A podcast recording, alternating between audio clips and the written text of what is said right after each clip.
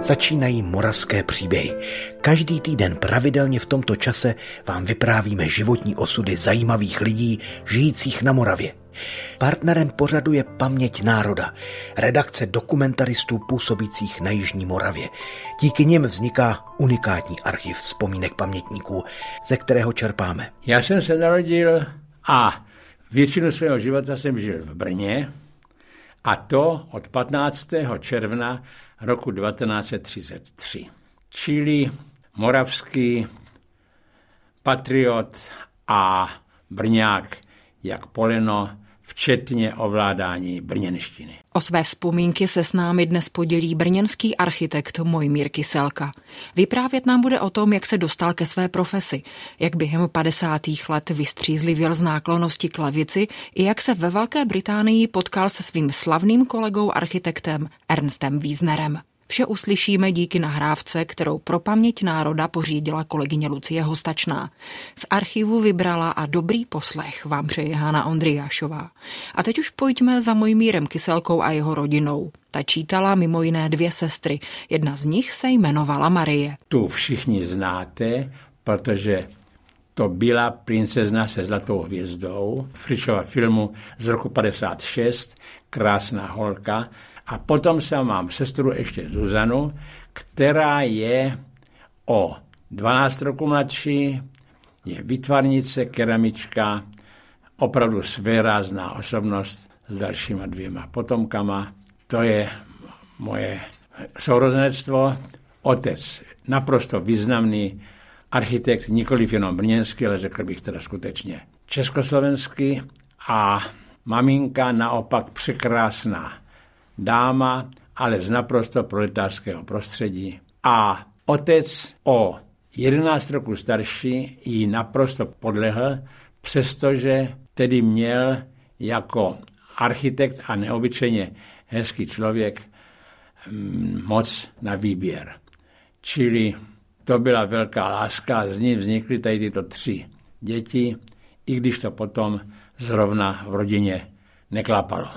Vyrůstali jsme v české, řekl bych mírně vlastenecké kultuře, protože můj dědeček a babička byli naprosto tedy klasičtí pozdní obrozenci, kantoři, e, zpěváci, kronikáři, včelaři, zkrátka a dobře, výrazně teda česká společnost, ale přece jenom ta Němčina tam zaznívala, například když se rodiče o něčem domlouvali nebo hádali, tak říkali sprichni so vor dem Kind, což bylo nemluv tak, nemluv tak před dítětem.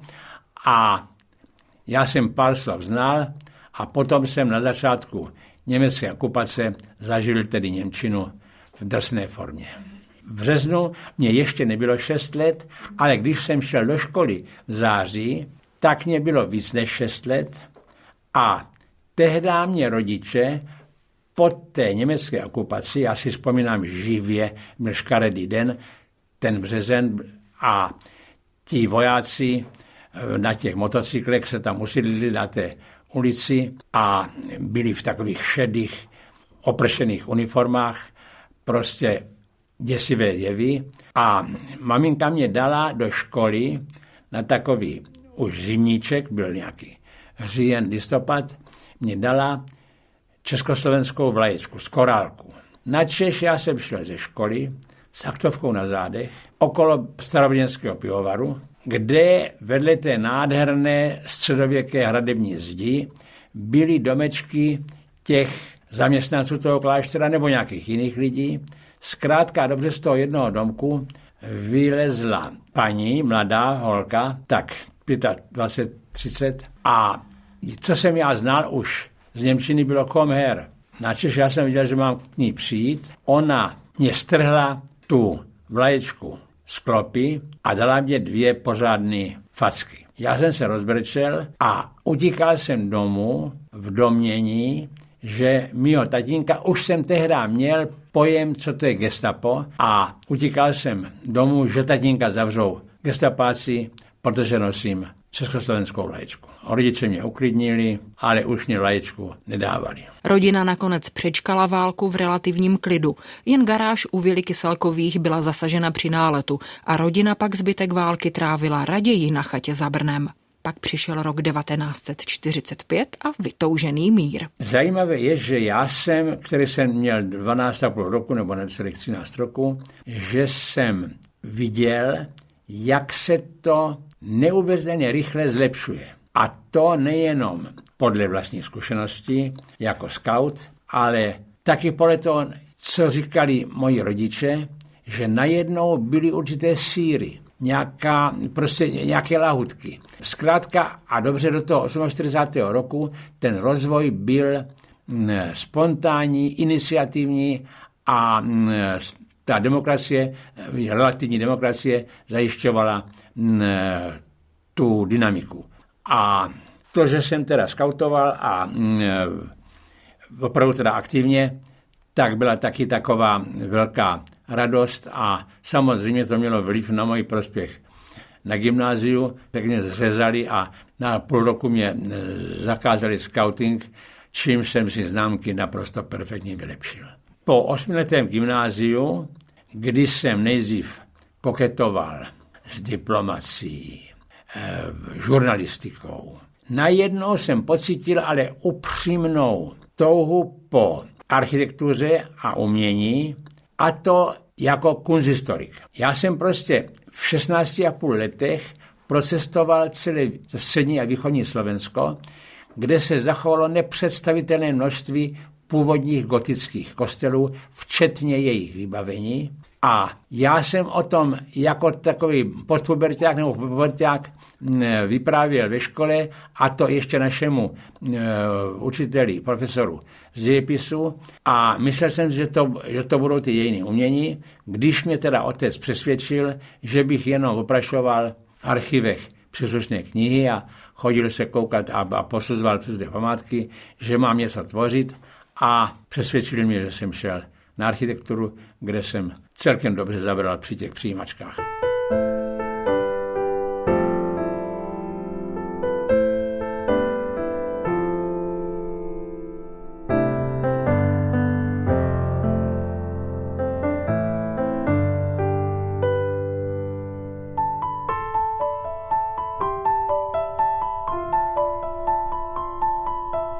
Moje levicové smýšlení, které skutečně trvalo od roku 48 do toho roku 56, nebo tak nějak, jo, ale samozřejmě už teda pěkně zvyklané tím, co se dělo, dostalo absolutně na frak právě návštěvou Sovětského svazu.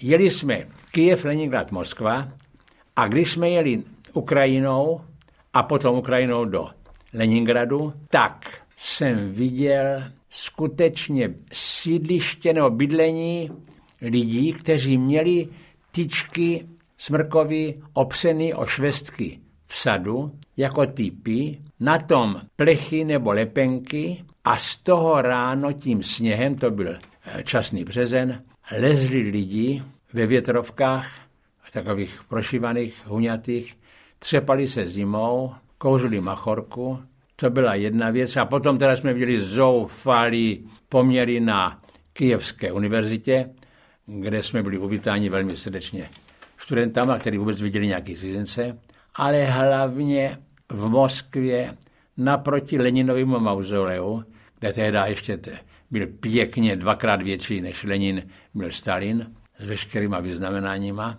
tak naproti Leninovému mauzoleu je GUM, neboli Gosudárstvený univerzální magazín, a tam v tom nádherným štukovaným carským vestibilu seděli, stáli váleční validé, noha pryč, ruka pryč a cinkali svýma válečnýma vyznamenáníma a žebrali. Ale vysloveně v srdci Moskvy a viděli jsme prostě další potom mm, zoufalosti, byli jsme v Azerbajdžánu a tak dále. Načež jsem jako návštěvník Sovětského svazu měl vyprávět odaným komunistům, jak to tam vypadá. A já jsem už odmítnul to vyprávět. Skutečně toto moje levicové smýšlení dostalo první ránu. Ta zřejmě největší přišla v roce 1957, kdy byl Mojmír Kyselka zatčen a vyšetřován kvůli údajnému rozšiřování anonymních protikomunistických dopisů. Ty nepsal ani neposílal, úřady to na něj chtěli, jak se říká, hodit. Nakonec vše dopadlo relativně dobře. Mojmír Kyselka ovšem přišel o členství ve svazu architektů a o ideály.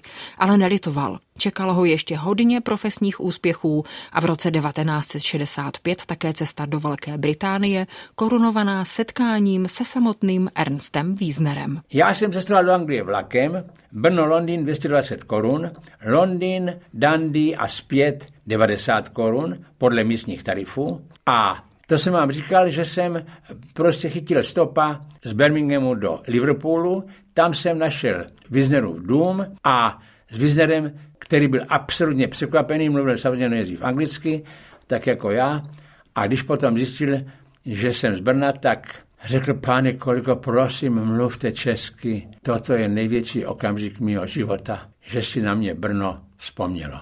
Brno, kde jsem nechal svoje nejlepší síly. U Wiesnera jsem zůstal šest dní.